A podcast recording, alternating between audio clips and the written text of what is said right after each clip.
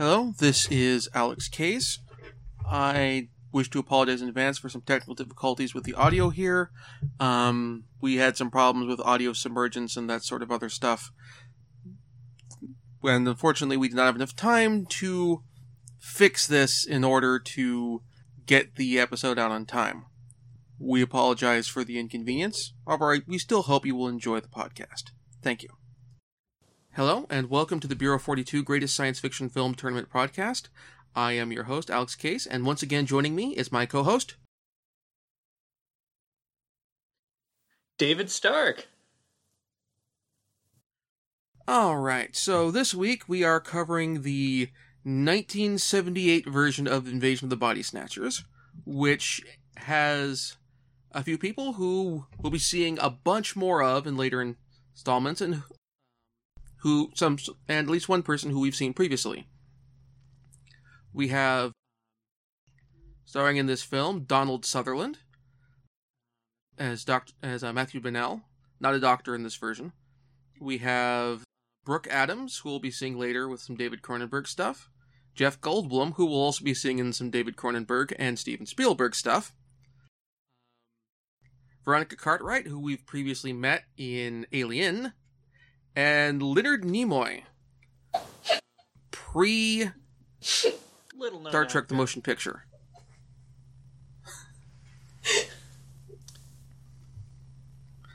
All right. Yep. So, as with our podcast on John Carpenter's The Thing, um, we are taking we are kind of doing the remake before we did the original. However, there are enough well, general narrative similarities to a certain degree that we'll probably end up talking somewhat about the original, though I admit I haven't seen the original yet. Have you seen the original film, David? No, uh, I have seen the subsequent 1993 remake, and apparently there was also just called Body Snatchers, and apparently there was another 2007 remake called The Invasion. So apparently this is like a really popular thing to make, which makes sense. I mean, there's a lot of, you know, the people you know being replaced, not being them, that is one of those really good recurring themes. Yeah, and what I think makes this film work and have the same sort of lasting degree of popularity that the original one had as well is how the roots of the paranoia and that concept can evolve with time in sort of the same way that vampires and werewolves have lasted so long as a concept in horror because they can be representative of so many different things. Yeah. so, probably one of the most significant alterations from this version to the other versions of the film, uh, other adaptations, comes at the very beginning where we get the origin of the creatures and how they get to Earth. Where basically they're from another planet. They kind of travel by solar winds or something like that, is how it's described in both dialogue in the film and the trailer, and just kind of make it through Does our atmosphere with no issues. Before landing and yeah. being um, carried down to the earth as rain, pretty much.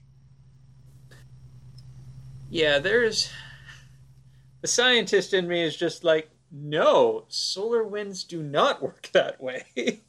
they go outward from a sun. So the only way that would work is if uh, these plant life forms evolved on or originated from Venus or Mercury, which are the only. And even then, it would be orbital. Be it could work, but mm. but yeah, only if they came from Venus or Mercury. Yeah,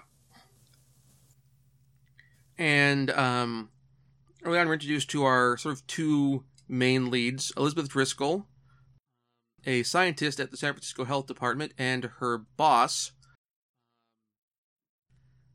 Matt, uh, Matthew health inspector played by Donald Sutherland. And Bennell kind of strikes a sort of 30s hard-boiled PI look in terms of level of in terms of brown trench coat and a dry deadpan wit which also kind of fits because the film's set in San Francisco, which is the stomping grounds for uh, Sam Spade, and I think also um, uh, Philip Marlowe.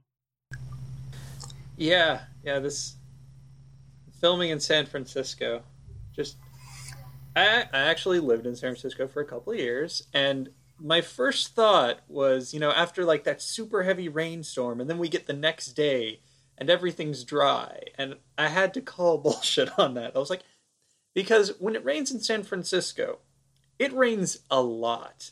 And it is it the rain doesn't usually last long. It's, you know, the heavy rainstorms maybe a day or two. But the rain itself will stick around. Just it is wet for weeks afterwards. Yeah. So just a little anecdote.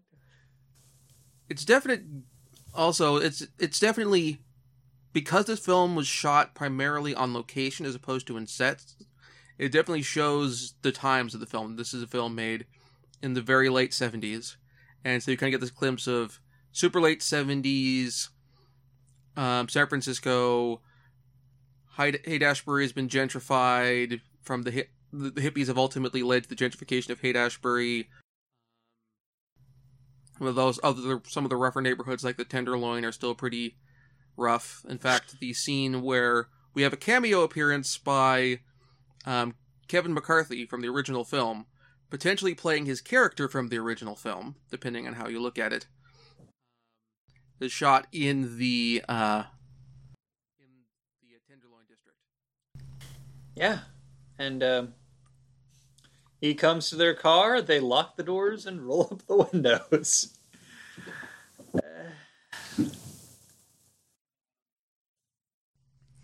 So very early on in the movie, we get our kind of our first person replaced, the boyfriend of Elizabeth Driscoll, a dentist, is replaced by a sort of nascent pod that she found overnight and picked off a plant, kind of to investigate what it was.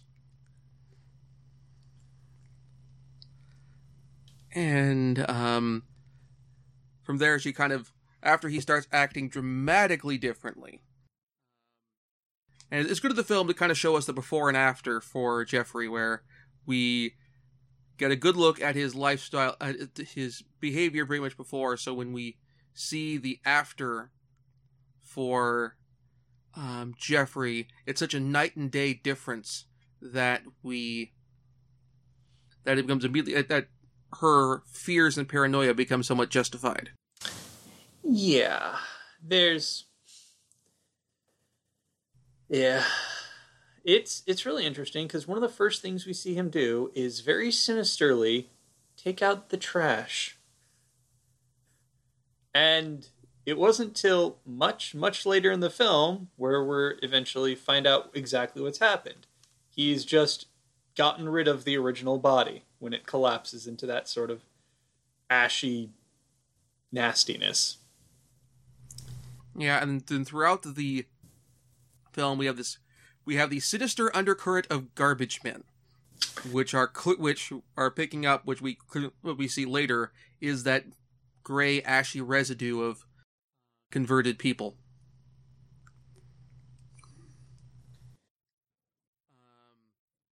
So when this goes on, we um,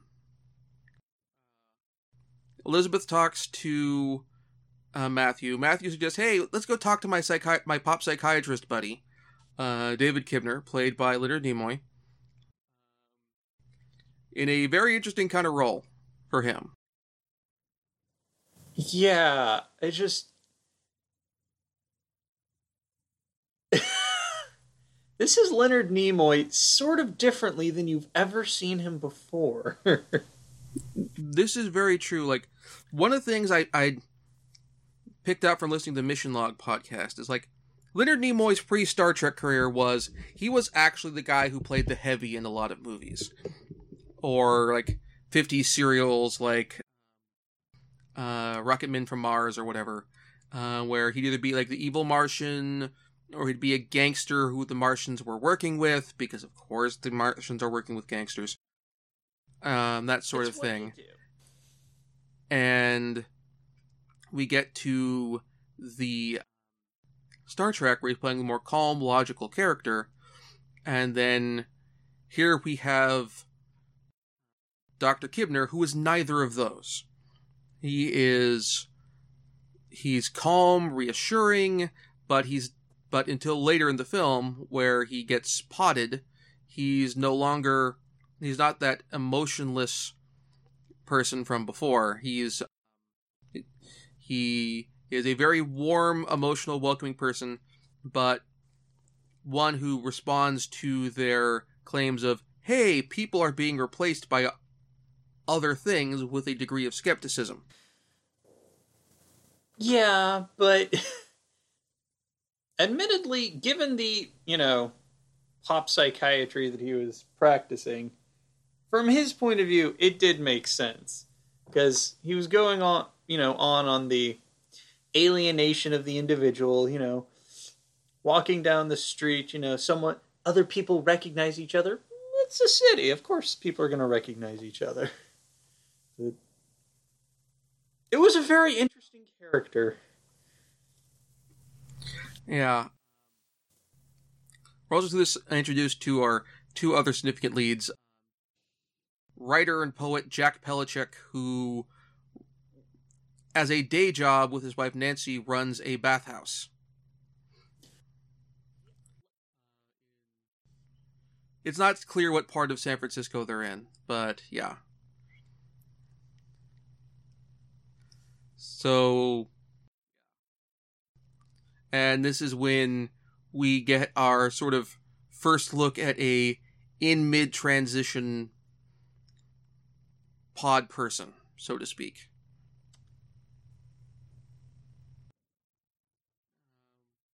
And we get kind of a neat little bit of uh, body horror here too. I should probably mention through all of this. This film is shot a lot like a film noir. Lots of dark lighting in scenes or natural lighting, but it's also because this is a 70s film and it's using that 70s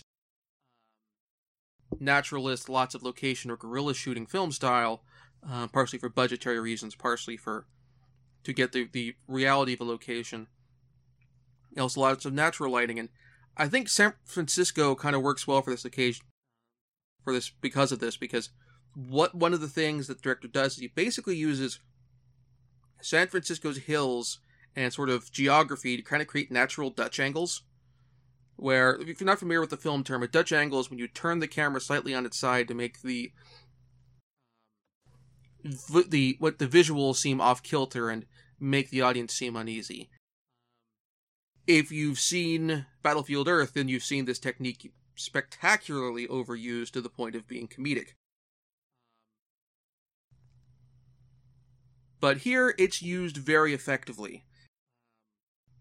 We have a we, were not so much turning the ca- tilting the camera, though it does happen on occasion, as much as just the city, because it's there. San Francisco, if you've ever seen pictures of it or been there, uh, is a very hilly area, and just use the geography to make everything seem a little off.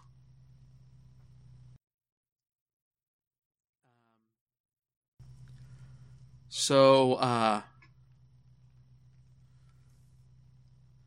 anywho, um, after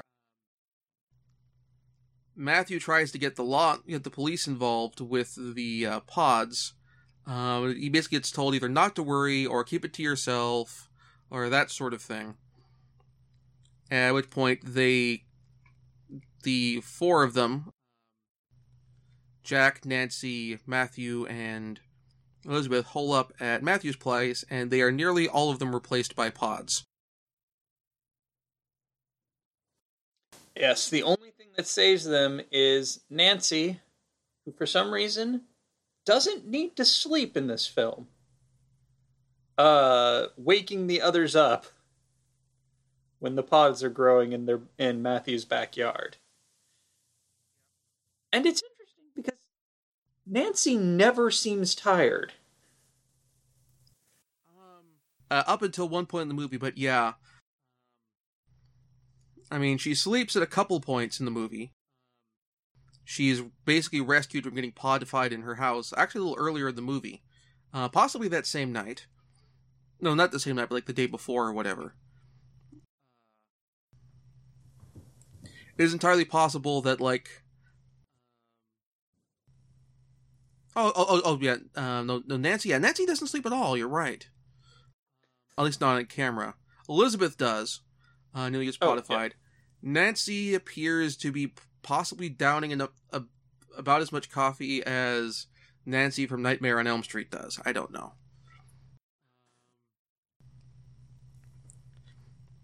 It mentions later in the film that she is doing shifts with Jeff when they not uh yeah sorry Jack so that one person sleeps while the other person keeps watch but then Played by Jeff. she loses track on Jack. Yeah.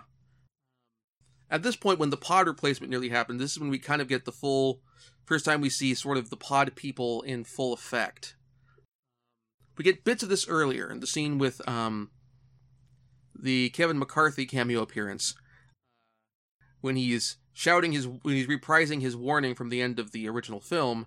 He then runs off pursued by a whole bunch of pod people who are doing their howl before getting clobbered by a car. And here we get like hordes of them. Um, and we're gonna get some real significant kind of not super significant body horror stuff here. We're not talking like John Carpenter's The Thing level body horror, but with the uh, people in transition kind of stuff. It's it's hard to get that level of body horror. That's true. I mean,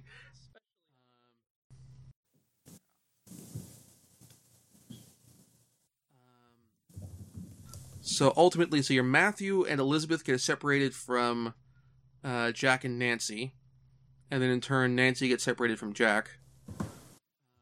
To make it to uh, Matthew's off- office, and they kind of hole up there for a bit where they finally encounter the now definitely podified um, Dr. Kibner and Jack. And it kind of really shows the ra- the range of both Jeff Goldblum and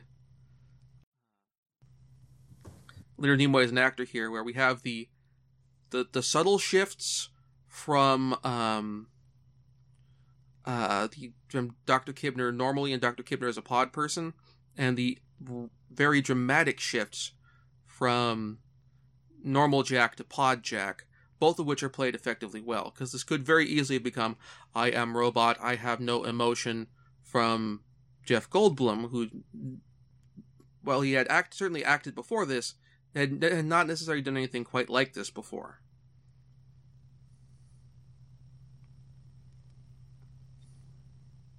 I'll admit having Leonard Nimoy on set for this probably helps because it's a situation where because Nimoy is certainly a guy who's willing to help help out other actors.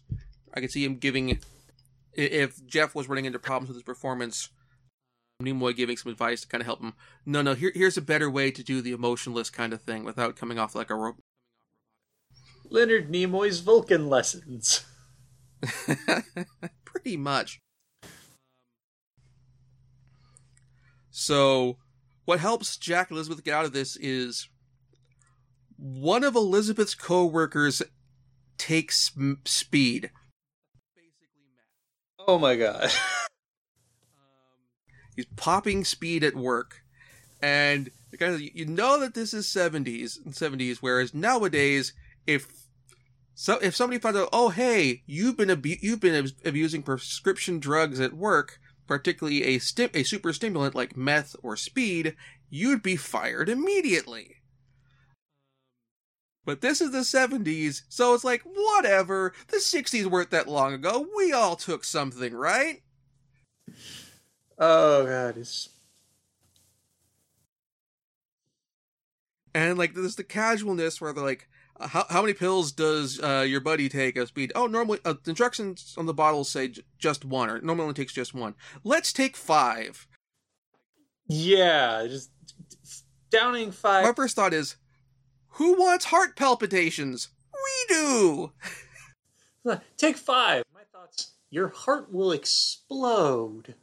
Luckily, Kibner immediately administers a sedative. And fortunately, also he administers a sedative that doesn't have any unpleasant side effects with the uppers they just took. Yeah. Uh,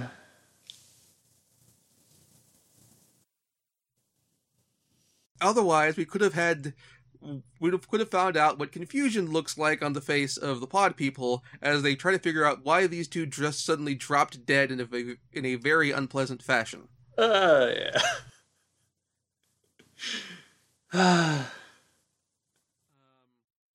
Alternatively, maybe, you know, what's, you know, because the pod people are copying the composition of the people pretty well. So, and w- at one point we see that um, a homeless guy and his dog are, you know, sleeping next to each other for warmth. So when that pod comes out, it's a dog with the guy's face on it. Yeah, face which is clear, pretty clearly a mask, Yeah. like like a like a Halloween grade ma- like Halloween store grade mask. Well, it's the 70s, you know, this wasn't a big budget film. They they worked with That's true. So my question is what what are they going to what about the people who have like hard drugs in their bodies going to do when they fall asleep? I mean, Yeah, like the perpetually high people, pod people. this is true. There are so many questions this mo- film raises that probably it didn't mean to. Yeah. As a side note, the guitar, not the guitar, but the banjo leitmotif sort of thing they have for the homeless person, because he's often seen picking on a banjo, is provided by Jerry Garcia of the Grateful Dead. So guys gonna show uh, just how San Francisco this was. Basically, the director had encountered Jerry Garcia. I presume he was a deadhead. Hey, Jerry, would you like to do some stuff for a movie? And Jerry basically went, Sure, I've never done anything for a movie before. That wasn't a concert film for us, for my band. So he contributed that. Um, anywho, on during their escape, uh, Matthew and Elizabeth encounter Nancy, just, who basically teaches them that the way to to pass among the pod people safely is to not show any emotion, which fails when they see the um, man-faced dog. At which point, once again, we get more of the pod person scream, and our protagonists flee into either into a red light district, which is not too dissimilar from that one shot of New York City that's used in every 70s exploitation movie.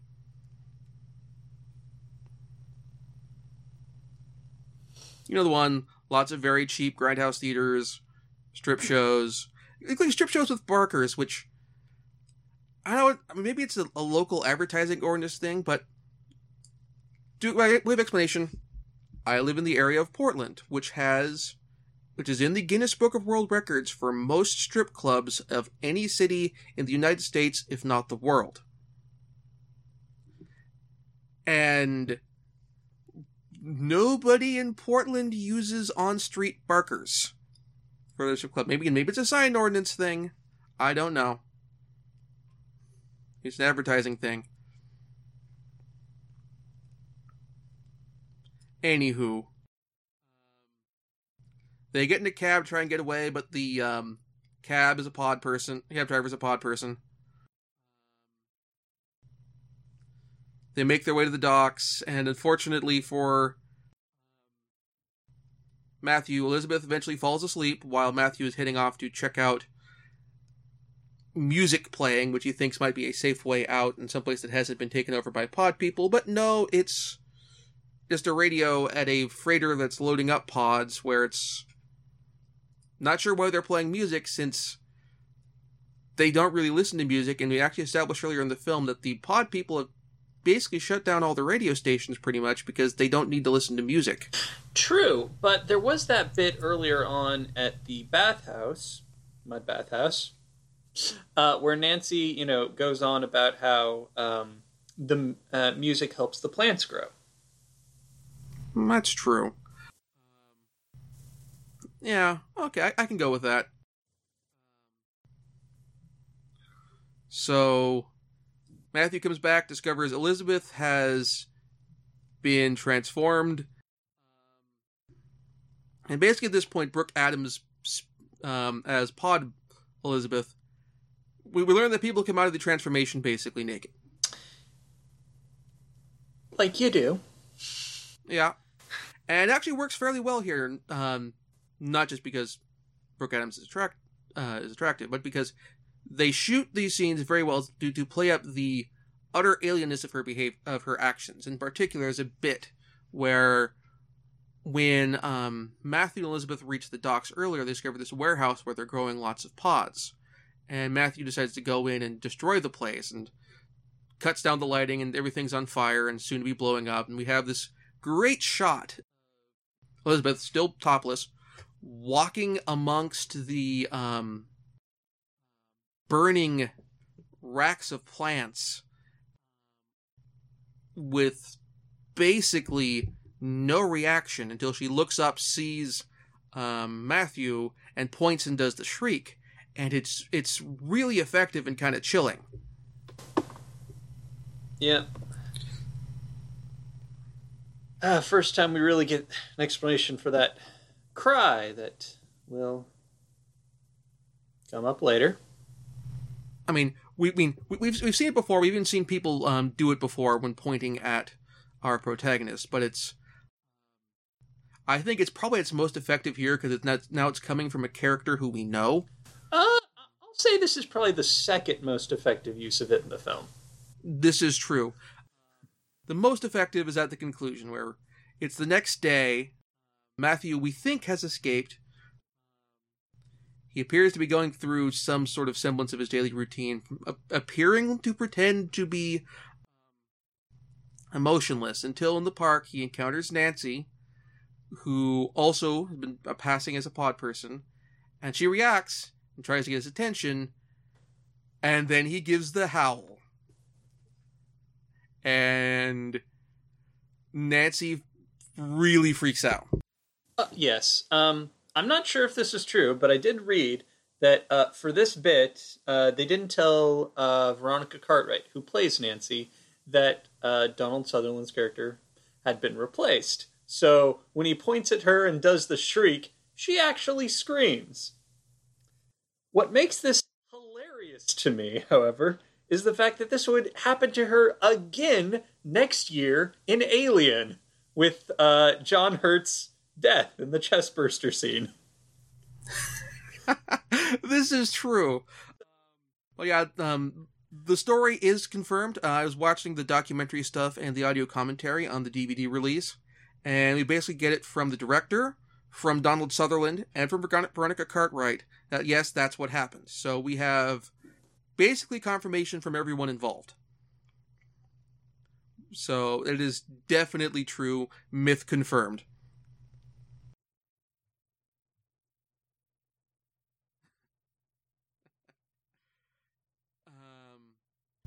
So, other few little useful production notes. The composer of this movie is uh, a guy named Danny Zeitlin. This is the only movie he's ever composed music for. Really? Um, basically, um, from the making of stuff, the what I gather is, is that Danny Zeitlin's like, yeah, I can't top this movie. Uh, there's no way I can top my work on this movie. He'd done jazz composing and that sort of stuff before, but he didn't think he could do anything better than this, and decided to quit while he was ahead. Okay, well, I gotta say, the music is great. Just fantastic. Yeah. Additionally, um, much of the sound design, including the effects for the um, pod creatures and the howl, was done by Ben Burtt, who is currently taking a break on production from this little movie, which we haven't, which you probably haven't heard about, that at the time of shooting was still kind of a troubled shoot and wasn't out yet, called called Star Wars. And basically, they brought him in. Uh, he did the sound design, and then kind of went back to doing some Star Wars stuff. And then that movie actually ended up coming out before this one did. Star Wars, that is. Yeah. Which is odd because that one because Star Wars had so much post production work that needed to be done and then redone because the first time it was crap. I believe this was during. I believe this movie was being shot while the post production was being redone on Star Wars. Yeah. Well, like at that period before they started doing redoing the effects work Yeah. or some of the effects stuff because the um, from what I gather from the commentary, there was a lot of debate um, concern as far as Brad Bird was of whether this movie was actually going to come out, and so we needed to have something else to get a little bit of additional income or something like that. Is it Brad Bird or is it Ben Burtt? Oh, Ben Burtt. I'm sorry. I'm conf- I'm confusing Brad Bird and Ben Burtt. Yeah. And yeah. And for sound guy, Ben Burtt is the one you want to get because he is fantastic and kind of totally over obsessive. He's the OCD kind of fantastic sound guy. Just like some of the things he went through to just get like get one tiny sound. Just the man is amazing and I cannot rave about him enough. Yeah, I feel like Ben, like, like Ben Burtt's the kind of guy where he has a really good tape recorder with him in the trunk of his car at all times, and if he hears something really cool and it's something that's repeatable, he he's kind of guy who go, "Hang on a sec, let me go to my car. I'll be right back. I want you to do that again." yep. even if he doesn't know what he's going to use it for now, he'll think of something down the road. And he wants to get a good recording of it now so we can use it again later.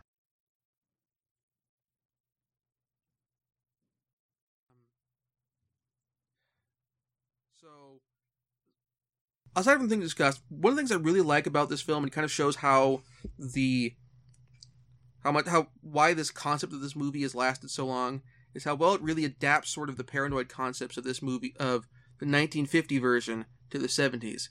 The 1950 version very much a I realize this is an unintentional bad bad joke because the actor who played the lead was Kevin his last name was McCarthy, but the sort of McCarthyist anti-communist fear of anyone you know could become a communist at any time even your best friends you've known forever, even your family members, anybody and everyone. So, so you got to keep an eye out. You got to watch, man.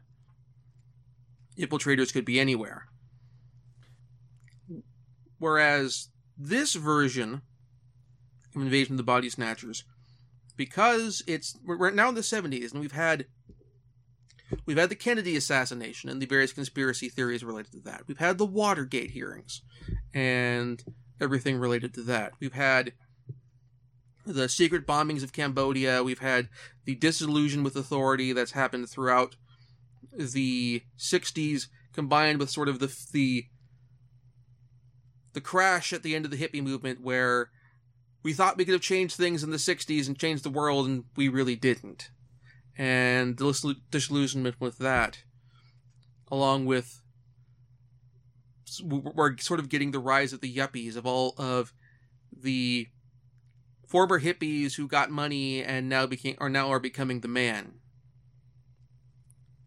And so you now have this kind of you ha- it you got the conspiracy conspiratorial distrust and fear from all the early 70s conspiratorial stuff plus with the paranoia of basically my friends are becoming are are becoming cons- super conservative my, my hippie friends are becoming super conservative. In fact, there's a great line in the movie with um the character of Bennell, who's talking to Elizabeth about her her boyfriend and what might be going on, and he's listing the things that it could be, and it's it starts off with oh, it could be an affair, it could, could be actually gay, and then leads to he's becoming a Republican.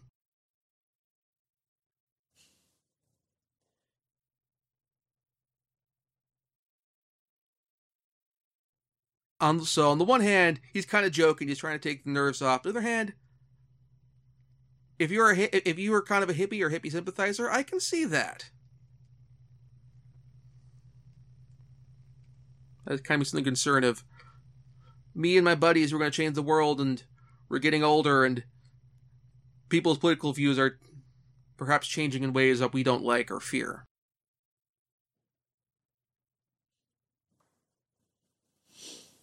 So that's, I, think that really this movie just its existence and how well it's regarded and how well it succeeds really shows the longevity of this concept as a concept. Yeah, because well, short of everyone developing telepathy simultaneously, there's always going to be that sort of, you know, the ability for someone for you to, you know, have a situation where someone you learn something about someone that changes who they are in your point of view. So there was a lot of the sort of sense of, well, it was the 70s, bigger city, you know, sort of the super cities were sort of getting even bigger. And so there was a lot of that whole urban alienation going on where you didn't know the person who lived next to you. And this sort of expanded upon that when literally they're from another world or copy and replace someone. So, but yeah, just fantastic. I think making films.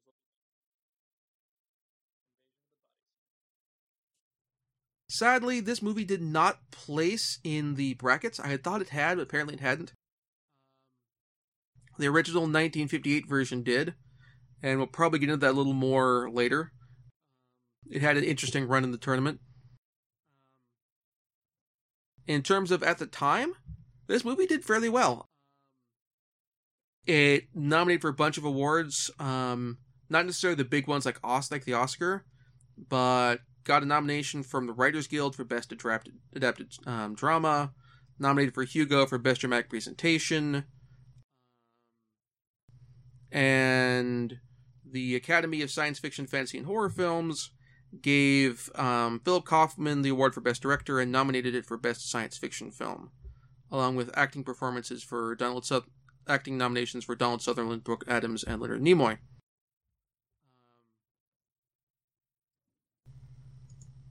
A bunch of, along with a bunch of other stuff. So, oh, that that award in question was the Saturn Awards, by the way.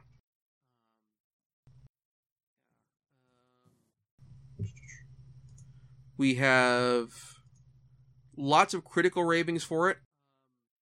Pauline Kael, who is kind of has a mixed bag for um, science fiction, uh, as far as you look at her review repertoire, uh, really like this movie. Ebert, not so much. But the good thing with critics is critics being their own people, they don't always go in lockstep on things. Sometimes Pauline Kael and Roger Ebert will agree, sometimes they won't. Um, I don't have any box office information on this movie, unfortunately. Yeah, I mean, it's the 1970s. Some of this information is not necessarily accessible, which is unfortunate. Um, So I would definitely say that if you're a fan of science fiction film or horror films, this is a movie that's definitely worth having in your uh, film library. Um, it does a lot without necessarily having to have really flashy effects on the science fiction front or using a lot of um, gore effects or anything like that on the horror front or having super shocking imagery. I mean, some of it's there, but it's a much more psychological horror film than a flashy, gory horror film. Yeah.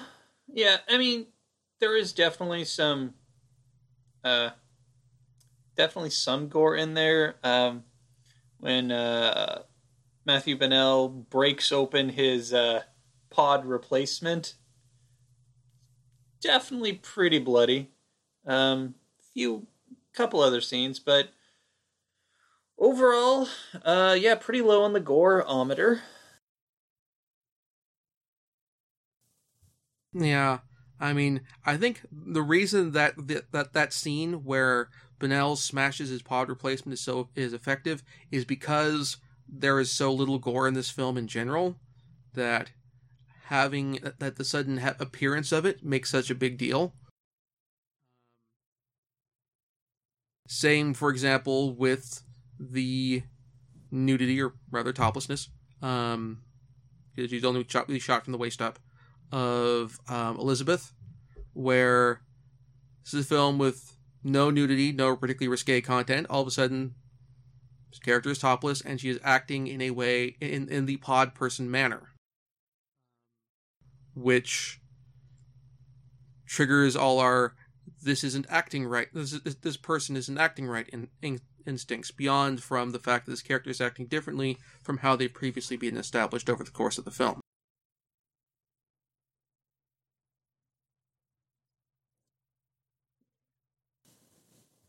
One last thing kind of worth mentioning, um, I guess, is something I've observed about horror films and science fiction films and disaster films and invasion films is usually the Pacific Northwest is spared.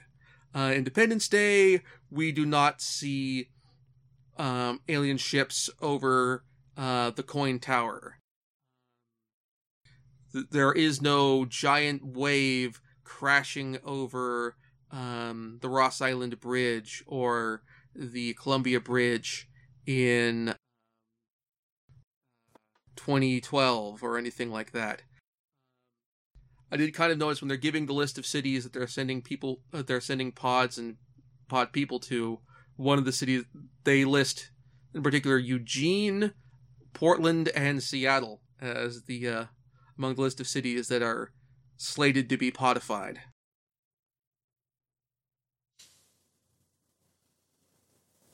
Yeah. Yeah. Um, most likely that's because we don't have uh, in the Pacific Northwest, there aren't really any of those major identifiable landmarks. Um, I think the only thing that really comes close is the Space Needle up in Seattle. Uh, but for the most part, there's nothing really emblematic of uh, Pacific Northwest cities.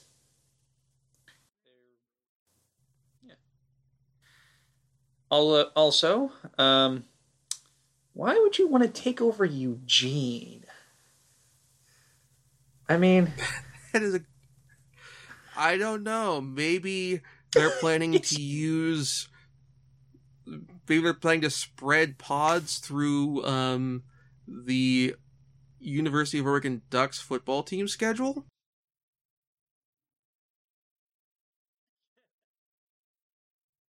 I mean, at this point in history, they're more likely to meet to reach major bowl games with the Ducks than they are with the Beavers because we're at the um, we're in the Beavers can't win anything stage of the uh, Beavers' existence. Ah, so all of it. Hey, they have occasionally reached bowl games, and they, there was that one year where the Beavers utterly stomped Notre Dame. Uh, true, true, true. And for all of my smack talk, I don't actually follow college football whatsoever, so I have no idea who's winning. Uh, to be fair, yeah, col- neither do I. college football is not my game. Uh, all I know is, yeah, I just have uh, family who cares about them. so yeah, pretty much. Uh, affection by diffusion, I suppose. Yeah. So, any final thoughts or us? I mean, as far as the bit we've kind of slacked off, off on with the um, part that's that's been that Blaine stole from Mission Log and we're stealing from Blaine of the messages, morals, and meanings. We've kind of already discussed about that with the themes of urban alienation and paranoia with this um, with this film. Um, but other than that, any other final thoughts about um, the 1970s version of Invasion of the Body Snatchers? Um, it's definitely worth a watch at least once. Um, but it is not a fast film, primarily because it does do its job of setting up everything ahead of time. It sets up everyone's routines so that you know when they've been replaced, or you get your suspicions. Uh, it establishes a lot, so it's not going to be moving anywhere quickly. And if you want a thrill ride, not your kind of film. Uh, if you want more scary, sort of, um, more well, not scary, but more shocky sort of thrillers, definitely not. But psycholo- But if you want a good psychological film, psychological thriller to be specific, definitely check out the 1978 Invasion of the Body Snatchers. All right. And so, next time we will be taking a look at the at the Rocky Horror Picture Show. So, hmm. until next time, I'm Alex Case. I'm David Stark. And I'll leave you to shiver with anticipation. Hello, this is Alex Case. I wish to apologize in advance for some technical difficulties with the audio here. Um, we had some problems with audio submergence and that sort of other stuff. And unfortunately, we did not have enough time to fix this in order to get the episode out on time. We apologize for the inconvenience. However, we still hope you will enjoy the podcast. Thank you.